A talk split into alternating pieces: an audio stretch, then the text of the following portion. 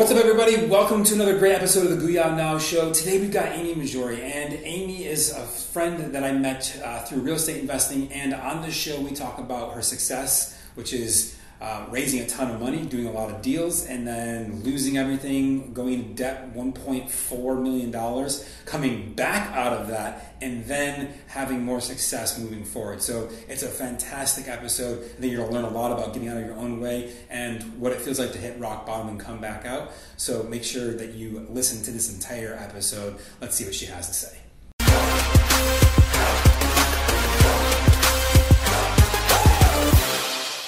What's up, everybody? Welcome to another great episode of the Goo Now Show. I am your host, Bob McIntosh, and I am excited to bring Amy with you. Now, it's actually an interesting story because we're filming today, this episode, in the city where we met, which is Chicago. Uh, and it's really funny because the first time that she walked up, I was like, this woman is crazy. um, maybe not quite that bad. But um, she's since um, had a lot of success, and we've become pretty good friends and colleagues uh, both speakers, trainers, things like that. And so I'm excited to have her here. Uh, I think she's got a very interesting story about where she went through with her family, um, hitting rock bottom, and then coming back out and what she's up to right now. So I don't want to steal her thunder. I'm going to let her talk more about herself. So, Amy, thank you for being here. Thank you for having me. Excited to be here. Awesome. So, tell everyone a little bit about what you do, and then let's go back to sort of where it started with your family and you, your journey into entrepreneurship. Sure. So, I my background is very traditional. I um, worked a corporate job. I was working for Dell Computers in Austin, Texas for 14 years. And um, I went on a massive quest for knowledge in 2012, and I just wanted to change because I quickly realized that, you know, working a traditional nine to five wasn't going to provide me with the false security um, that most people think, think get. like, oh, today. it's all safe. Yeah. It's a job. Um, it just wasn't going to help me get to where I wanted to go. Right. So I was addicted to those home renovation shows, and I was like, I'm going to go flip a few houses on the side of my full time job, just as a you know part time hustle. And I ended up investing in coaching, and I had some amazing mentors um, help me along the way. And as a result, I had a lot of immediate success, uh, plenty of failures too and I ended up um, retiring from my job at Dell and pursuing real estate full time in 2014. Nice. And um, it was cool because within eight months of you know consistently working in my real estate business, I started coaching, and I was coaching real estate investors all over the country. I started speaking, I wrote a book, and just like things that even when I hear myself say it today, I'm like, this is crazy. I never even thought that this would happen. You're sitting there working for Dell going, ah, no, you're crazy. You're smoking crack if that's the thing. Yeah, I was like, all I wanted to do was renovate one to two homes, maybe three a year. That's it, just for extra, you know, pocket change. And I actually ended up on accident while still working a full time job, renovating 10, all because I had systems in place. Nice. And I was able to raise private money, but that's a whole other conversation. so, um, what I'm focused on now is I'm still an active investor, as is my husband. We actually met at a real estate conference, and um, we have a daughter who's 10 months old. So, I decided to shift gears about a year and a half ago, and instead of traveling to coach and speak, I do everything remotely now, and I just nice. picked one topic that I hone in on, which is teaching investors how to raise private money for their business. Nice. Okay, so you're you're at this full time job. I'm sure your family was like, "Hey, like, this is good. Don't yeah. quit." Right. So tell tell everyone a little bit more about what that looked like for you. Like, what was the conversation with your family? How did it go? Did they think you were crazy? Like, yes, all of the above. So. my I come from a Middle Eastern background, um, but my parents are very um, they're not like strict, stereotypical, you know, um, Midwestern parents. And um, my brother and a couple of my male cousins had pursued entrepreneurship in the past, and for the most part, they were not successful. I love you guys. so when my dad heard that his, you know, daughter was pursuing entrepreneurship and leaving this job at a very reputable company like Dell, he was not happy. For two years, my dad didn't even talk to me about what I was doing in real estate. I had gone under contract with HGTV, and my dad still wouldn't talk to me about real That's estate. Crazy. So, um, but I knew that I was going to be successful. I was on the right track. I had surrounded myself with people on the same mission as me. And so I just kept my head down focused on the end result. And over time, I was able to um, shift my dad's mindset. And now he's one of my biggest cheerleaders. He can't talk about his daughter enough. um, but yeah, it's frustrating. And whether this is right or wrong, I use that negativity to just prove people who didn't support me that they were wrong, and I was going to. It's like a fuel for you. Yeah. It's like, hey, like I'm going to use this. I get it. I, I, think we all have haters in our lives in some capacity, and hopefully it's not family for a lot of you, but a lot of times it can be. That Sometimes those who, the, who are the closest to us have the biggest vested interest in keeping us where we are because for them change is scary. Even if we're like excited about it, we know where we want to go. It's still scary for them. So let me ask you this: what you know, what was that like? Not you know, your dad didn't talk to you. Did he not talk to you at all, or just not about real estate? Or, or I, I mean, because I know plenty of people that no. have, have, completely been discommunicated or excommunicated rather from right. family. No, that's a great question. So he just didn't talk to me about real estate. So whenever he would call, when I was still doing real estate and Dell, he would ask me, "Hey, how's work?" And I would start talking about real estate. And he would mm-hmm. say, "No, no, I mean Dell." and then finally, I'll never forget this. One day, I was like, Dad, I don't know how Dell is doing. Like, I don't know, and I don't care. If you're going to ask me about work, ask me about real estate. And he got all dramatic. And actually, then for 30 days, we didn't talk at all. I just oh. remembered that um, because I'm not supposed to talk to my dad that way. But um, I was frustrated. But again, like, I'll also never forget the day where he called me um, it was like 9 o'clock or so p.m. on, I think, a Tuesday night. I was at my aunt's house right down the street working. And when I saw my dad calling, I thought somebody had died because I talk to my dad every day, but it's always my mom who calls and then gives the phone to my dad. Right. So I was like, great, somebody died. And he actually called to say, I can't even want to get emotional. He said, I just called to tell you that I'm proud of you. I didn't think you could do it. um, and then we talked, and I was like, oh my God, like, I can't believe that this is happening. And what's even crazier is my non supportive dad during my really tough times in 2017, late 2016, early 2017. I had some really big challenges we can talk about if you would like. And um, my dad still was my biggest advocate and supporter during those tough times. So it's been a pretty cool transformation. Awesome. So let me ask you this: what like what was going through your mind during this this like you? I'm guessing at that time realized, hey, this this is a, a point of tension between the two of us, and whether it was like spoken tension or just unfelt tension, I imagine it was still there. How did you handle that? Like, what what got you through? What helped you say like this is okay? I'm going to continue this and not, you know. I would imagine in some capacities it might be, oh, you don't want to be a disappointment. Yeah, um, absolutely. That, that's how that's how they feel. Even though even though you, you're often doing things, it's still like I don't want to disappoint whatever their expectations were, even if they weren't you know, high enough for what I'm after. Sure. So the first thing I did with my dad and everybody else, and there were a lot of other people, friends included, who were not supportive, I just stopped talking to them about it. Because I was so excited, I'm on this new journey and things are happening, and then I wanted to share it with people. So I only shared it with the people who were on my accountability teams, the people, um, my coaches and mentors, people in the community who were actually also excited for me. Okay. So you just you found external support for that you were lacking from the internal side.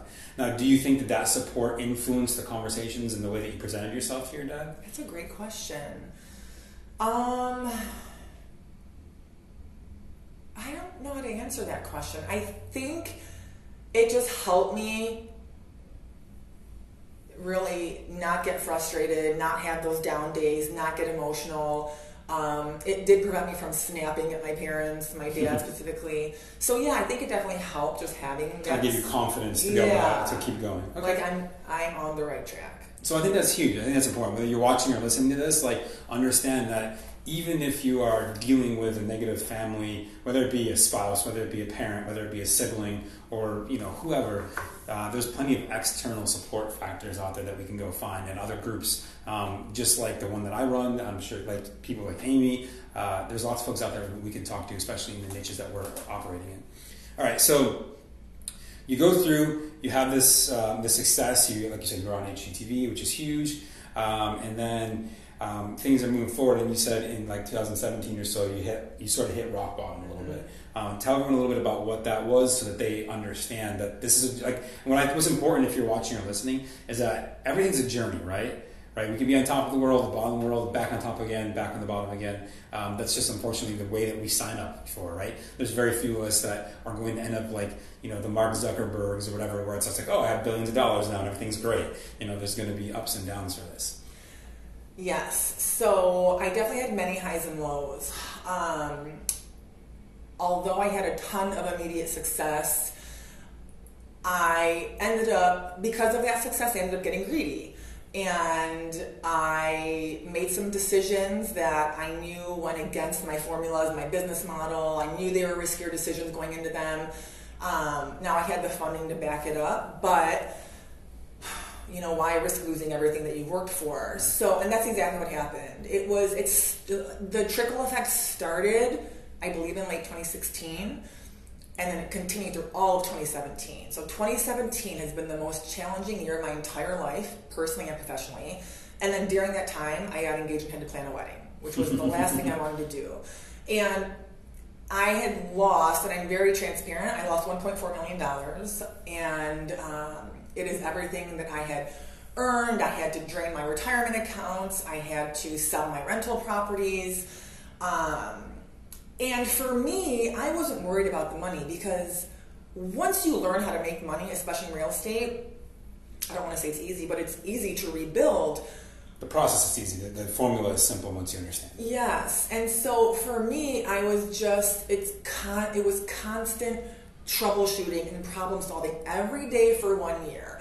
I was at the doctor's office at least once a month. I would come home and cry to my husband at least every other day, and he would just stand there and be super supportive.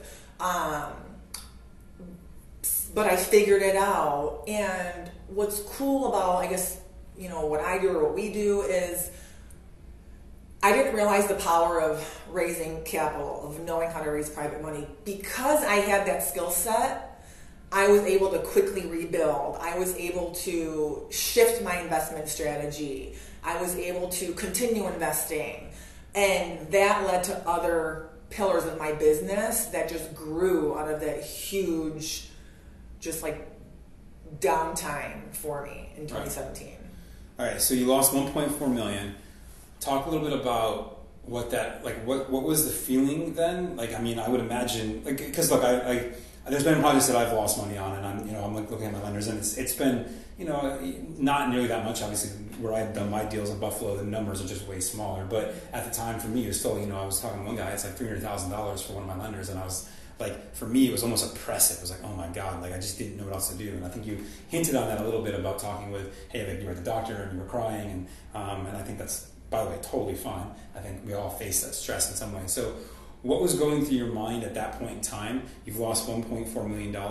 Um, why not just give up? Say, hey, I'm not going to do this. I can't, like, I'm out. Well, because I love it. And, and this is what's so crazy. You even asking that question, I remember um, an acquaintance in the industry called me during this time and said, hey, like, so what are you going to do now? And I was like, what do you mean? And he goes, well, you've lost everything, so now what? and this is what's so crazy is I never once thought about quitting because I found an industry I was so passionate about and I was good at it. And I was like, what do you mean? I'm just going to change my strategy. Like, I don't need to make risky, greedy decisions. It was a massive lesson learned. And this is what's even crazier. I think the biggest, I wasn't sad. I was just, I felt bad because I had to call up all of my lenders and tell them, hey, I just need more time to pay you back. Like that's mm-hmm. it. Now again, 1.4 million may be a lot to some people. It may not be a lot to others. That was a lot for me. Um, but I made these risky decisions going into it, knowing I had the assets to liquidate should something happen. So don't go out there and start making crazy risky decisions if you can't back it up all your system. But um, important. But yeah, and what's crazy is I probably had, I don't know the exact number, 10 to 15 lenders that I was working with at the time because I had 10 different projects going on. And only one was semi unsupportive. Everybody else was so insanely supportive. They would send me motivational quotes, inspirational emails. One lender even cried on the phone with me. I just couldn't believe it And the reason why is because I was constantly keeping them informed. So when these things happen, you guys, don't just like run away, don't throw in the towel, don't quit. Just keep your team informed, and that's it. You'll be pleasantly surprised at how much support you get. I think it's an interesting thing, right? We, we oftentimes we go the opposite direction. I mean, I've seen this time and again with people that I've talked to. Is it's like, oh, I I, like I'm embarrassed, so I don't want to talk to somebody. I don't want to let them know what's going on because it, it's a personal point of pride almost. Um, but you said it's so the exact opposite word for you, and that's that's interesting too. I think you know, we, obviously you said you had one that didn't, that didn't, but for the rest of them, and they kind of understand, like we're all human. We all understand what we're going through. Um, no one obviously is going to, uh, you know, be like, yeah, you failed, good job, right? Yeah. Um, I mean, so until afterwards, perhaps. But um, I think that's an interesting thing, like just communication at any point in time. And I think that's true. Whether you're facing the loss of money, whether you're facing the loss of anything or any downtime, communicating with anybody, I think is going to be massively important. Yeah, I mean, it's all about how you present yourself, and I believe Okay. it's the tough times that define us. Even after that loss, I still had all of those, except for one, same lenders reinvest with me. Wow. Um, we stay in touch. Some of them have become actually really good friends of mine. We've gone on vacations together. So it's just crazy. Again, this is something that I'm hoping that we are all into, not just for the money, um, but for just a lifestyle change, Right. right? So it's, even though it's been tough, it's been a pretty cool journey. Okay, so you're you're at this point. You've lost all this money. You're having this communication. Um, you know, and they're understanding. They're even supportive in some cases of, I mean, obviously because they want to get paid back, so they're- know that you're working on that. I think that's a huge distinction not to make too. Is like it's not like, hey, sorry, there's no money in peace, right? It's like, hey, I'm figuring it out. I just need more time. Um, you know, and, and, and like I said, you, so you're at the doctor, uh, you were crying with your husband, and he was super supportive. Um, at that point in time, as you're facing this overwhelming possibility, you said, All I need to do is shift my strategy. Was there ever moments of doubt where you're like, oh, I can't do this, or uh, maybe I shouldn't be doing this, or maybe I'm not built for this? Or were you just like, hey, like I know I did it once, I did well, I just made risky decisions and I can go forward? Like, what was the. You know what? Now that you asked me that question again, I do remember not many, but there were a few days where. So again, very transparent. Um, I never wanted to exit the real estate industry. To me, one point four million dollars was a lot of money, and again, this is a whole other conversation. But when you raise money, if you use appropriate contracts and paperwork, your lenders are still making an investment. So, yeah, now that I think back, there were a couple of days where I was like, ugh, like maybe I just call them and tell them, like, I just, I don't have the money. Like, I, I had thought actually about what do I want to file for bankruptcy. So now that you asked me that question, I Mhm. remember a few times that those thoughts ran through my mind. But I talked to my husband about it out loud, and he was like, "No, you're insane." And then next, the next day, I was like, "Oh yeah, you're right. I was just in a really bad place." Um, So again, it sounds like an external communication factor has been your biggest support. Yeah. So a lot of you being able to talk to other people about whatever's going on for you and get that get that feedback and support back. Yeah, and a lot of it too is just, you know, it's what I tell my students don't go out there and raise money if you're not going to um, be good for it and pay them back should something happen. Now, I'm the type of person where I can't sleep at night if I know that I have lost somebody's retirement money. Um, I will not be able to be like, oh, see you later. I'm going to file for bankruptcy and just open up a new LLC and just keep doing what I'm doing. Like, that Right. doesn't work for me. Um, and by the And way, unfortunately, there's people that do that. there are people that do that, and word travels fast. This is a very small community industry world. If that's what you choose to do, great. You do what you want. But the probability of you rebuilding and having greater success, if that's important to you, is not likely. Right, and I think that's totally true. I mean, look, there's been projects we've lost money on, and I had to go back to my lender and say, "Hey, we'll, we'll figure it out. It just takes give me some extra time. We'll get there." Um, okay, so even at this point in time, now overcome family objections and, and, and haters. You've overcome massive loss of 1.4 million dollars, and then rebuilding yourself back up from that. Um, you know, what's going on now? What direction are you heading today?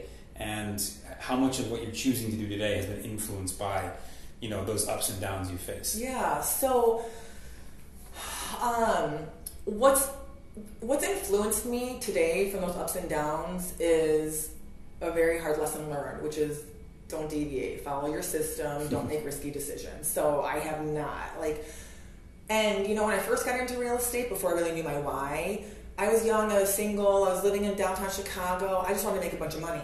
Right. And so for me, I remember coming home to my boyfriend at the time, who's now my husband, and I'll never forget this. I actually sold a property and I only made like $83,000. I was supposed to make $111,000. Again, I've lost a lot more. and I came home from the closing, my boyfriend was like, hey, aren't you excited? Let's go celebrate. And I was like, no, this is so annoying. Like, I only made 83. 83,000 in six months from just one deal. Now, if I make 20, I'm like, that's amazing. I Right. got it. Let's go. So I'm much more conservative, which has resulted to in a lot into many other new business ventures. Um, but what happened was in January of 2019, I found that I was pregnant, and um, I am 42. My husband's 40, and I just wanted to be a soccer mom. And so I decided. Minivan and everything? Not the minivan. okay. Hey, you gotta ask. I love minivans. and so She's getting one. Mark it right now. You heard it here. She's getting one. again, as much as as you know, we would get on airplanes, we would travel every week, and I loved that before I had a family. So I said, hey, you know what? I still work. I'm an active investor. So is my husband. We work in all aspects of residential and commercial real estate. Um, and I still wanted to coach and teach others because that to me is very rewarding, seeing those transformations. Also, because I'm a product of the system. Like, I never ever thought I'd be where I am today without my coaches and mentors. And so I decided to pick one niche in real estate, which ironically happens to be a towering strength of mine, which is raising private money. and that is the only thing I teach. So I am revamping all of that. I've got um, a new private money course that just launched. And um, it's pretty cool because I provide my community and students with the exact same blueprint that I use in my own business to raise over $16 million, build my power team, and get on HGTV. So it's over probably over 40 different templates and power pitches and cost benefit analysis, credibility pieces, presentations, everything that anybody would need to get out there and confidently raise private money. No, not from your friends and family members, but from complete strangers. So that's what that course is all about, and that's that's my primary focus now, um, from a coaching perspective. Perfect. So let me ask you this: Do you ever at times feel like, hey, like I obviously you were successful at raising money, like you said previously, but you also lost money. I lost a lot of money. Do you ever say, hey, like, who am I to be teaching somebody? Who am I that you know? I'm a great person to be teaching somebody. Mm-hmm. Because of the lessons. I'm very humble too. No, I really am. Yeah, but so look, I didn't lose the money and I didn't, you know, try to screw over anyone because I'm a bad person. There are, I made risky decisions, but there are also things that happen in the market that are out of our control. So even though I lost a bunch of money, I'm very good at raising private money. I know how to talk to people um, with high ethics and morale. This is there's a way you approach people. There's a way you present data. There's a way you build rapport and long-term relationships. So yes, you know what? I raised a bunch of money. I lost a bunch of money, and I'm still raising money today. So learn from me. Why not take the fast track to success, other than try to figure it out yourself? You want to go read a book and take two years to figure it out? Great. That's just not what I wanted to do. I get it, and I, so I asked the question because I think a lot of people would have been facing, having faced similar situations, would have said, "I'm not worthy," or having that mental conversation internally of saying, "Hey, I'm I'm not." Um, but I, I honestly believe that our our struggles, our rock bottoms, the things that we have to face in that capacity, are the very reason that we need to be teaching someone. Because what can each of you learn from the lessons that she did. Like so, you said, what you know, she made risky risky decisions. Okay, so when we're looking at at this, can you cover a risky decision? I'm not saying you shouldn't make one necessarily, but can you cover that decision with whatever you're doing? Does it make sense? So now I know obviously you're in the real estate space. So are you teaching that specifically for real estate people, or do, do you also talk about raising money for other businesses or other uh, potentials? You know, a lot of the strategies I teach can apply to entrepreneurs across multiple industries. I just focus on other real estate professionals because that's how I figured it out. Okay, yeah, it makes sense. And obviously, as real estate people, we would, you know, raising money is huge. We're not, you know, unless you're in cheap markets like Buffalo, uh, you need a lot of money. well, that's another thing. But even still, the more money you have, the more you can buy. Yeah, and I have students who say, well, you know, they live in California, for example, and they want to start renovating homes outside of California because California is so expensive. That doesn't even matter. The price point has nothing to do with the deals you're going to do and the private money you're going to raise. So that's not even a criteria. You want to start to figure out your own backyard first, and then, as you know, right, finding the deal is the hardest part. So once you find the deal, you're not going to have a problem raising money when you know who to talk to, where to find them, and what to say. Yeah, that makes sense. All right, so you're going through, you're teaching, you're teaching this. I would imagine that as part of your journey here, because well, just because I know you and I know to ask this question, um, that you've never created a course before. Um, you know, it, so it seems to me you have a repeating pattern of saying, "I'm like, here's something new. I'm going to go forward and do it. Um, here's something crazy and different. I'm going to go forward and do it." So, what do you attribute that mentality of always moving forward into crazy new things and saying, "I'm going to go do this," even though I have no idea or what I'm doing or where I'm going yet? But I know that I need to or that I want to. Like, what keeps that drive going for you? I believe in investing in your education, investing in a future. I have multiple coaches right now. I have personal coaches, professional coaches, I have a therapist. So when I decide to launch an online course, yeah, I have great content, but I don't know how to present that in a systematic way, so I invested in an online course coach. And she's literally showing me step by step all right, take this video, put it here, um, break it down in the, into these chapters. Like, and I can say that openly and confidently because I don't care. I believe in coaching and mentorship. Again, I don't want to go read a book or listen to a podcast or go uh, try to figure it out on my own. I decided I want to launch an online course and I'm going to take the fast track to success. So I have a coach who's showing me exactly how to do it. Perfect. And so, um, would you attribute a lot of the success that you've had so far to the coaches and mentors who have helped you? And has it accelerated the timeline, or has it just been the systems and tools that they taught you, or no, is it both? It's I attribute the majority of my success to my coaches, mentors, and my team, um, and it has definitely expedited everything that I've done since 2014 um, yeah, you know, we put in the time, we put in the blood, sweat, tears, but it's direct. It's with direction and guidance and support from your coaches, your team, your trusted advisors, and your mentors. Okay. And so, how have you gone about finding the right coaches that you actually believe and trust in? Like, what's been your vetting process to say, because um, I know obviously external communication for you has been something that's very important. Like that's how you're you're feeding and working through and getting out of your own way is by saying, okay, having something to bounce those ideas off of or bounce your problems off of. So how do you go about finding the right people for yourself to know that hey, this is going to be a person that I'm going to trust with my growth and my business right. and my life.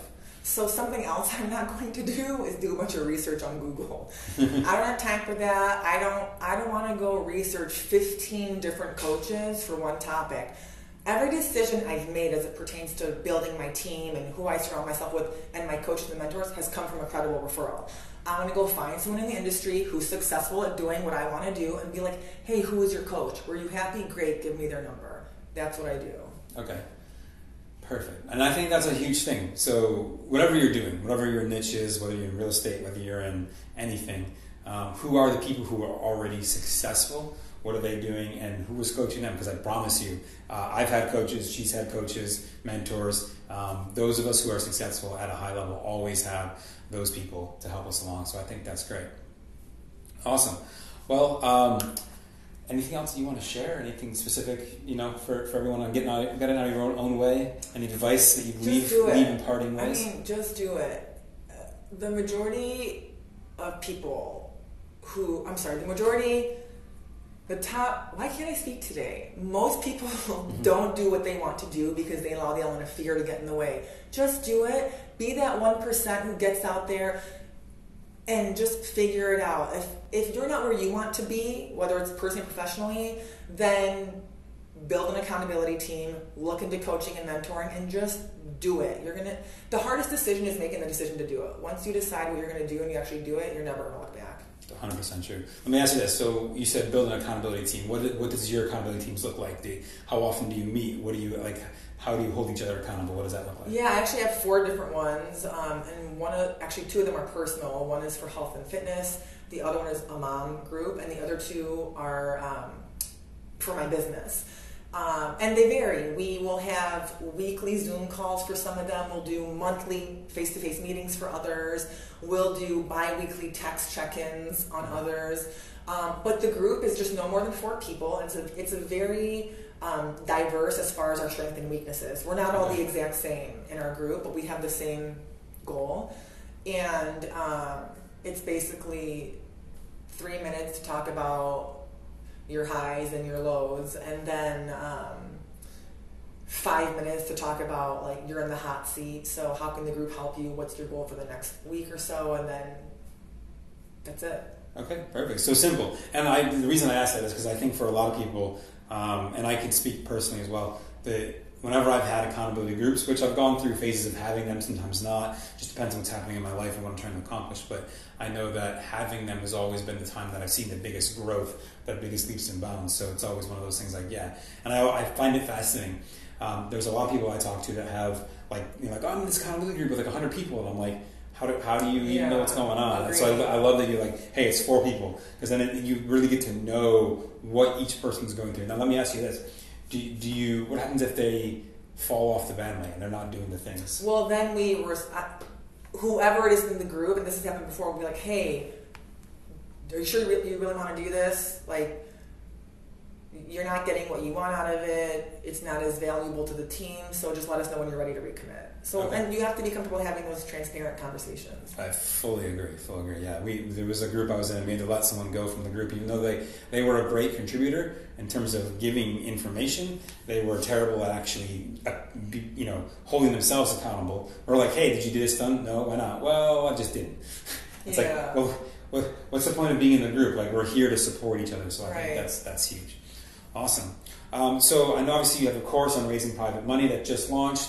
Um, if people want to follow you or check out the course, where should they go to find more information? So you can check out more about um, the course and me at amymahjoory.com. Um, I do manage all my social media, so you can reach out to me on LinkedIn or Instagram, and I would be more than happy to help you guys out and point you in the right direction.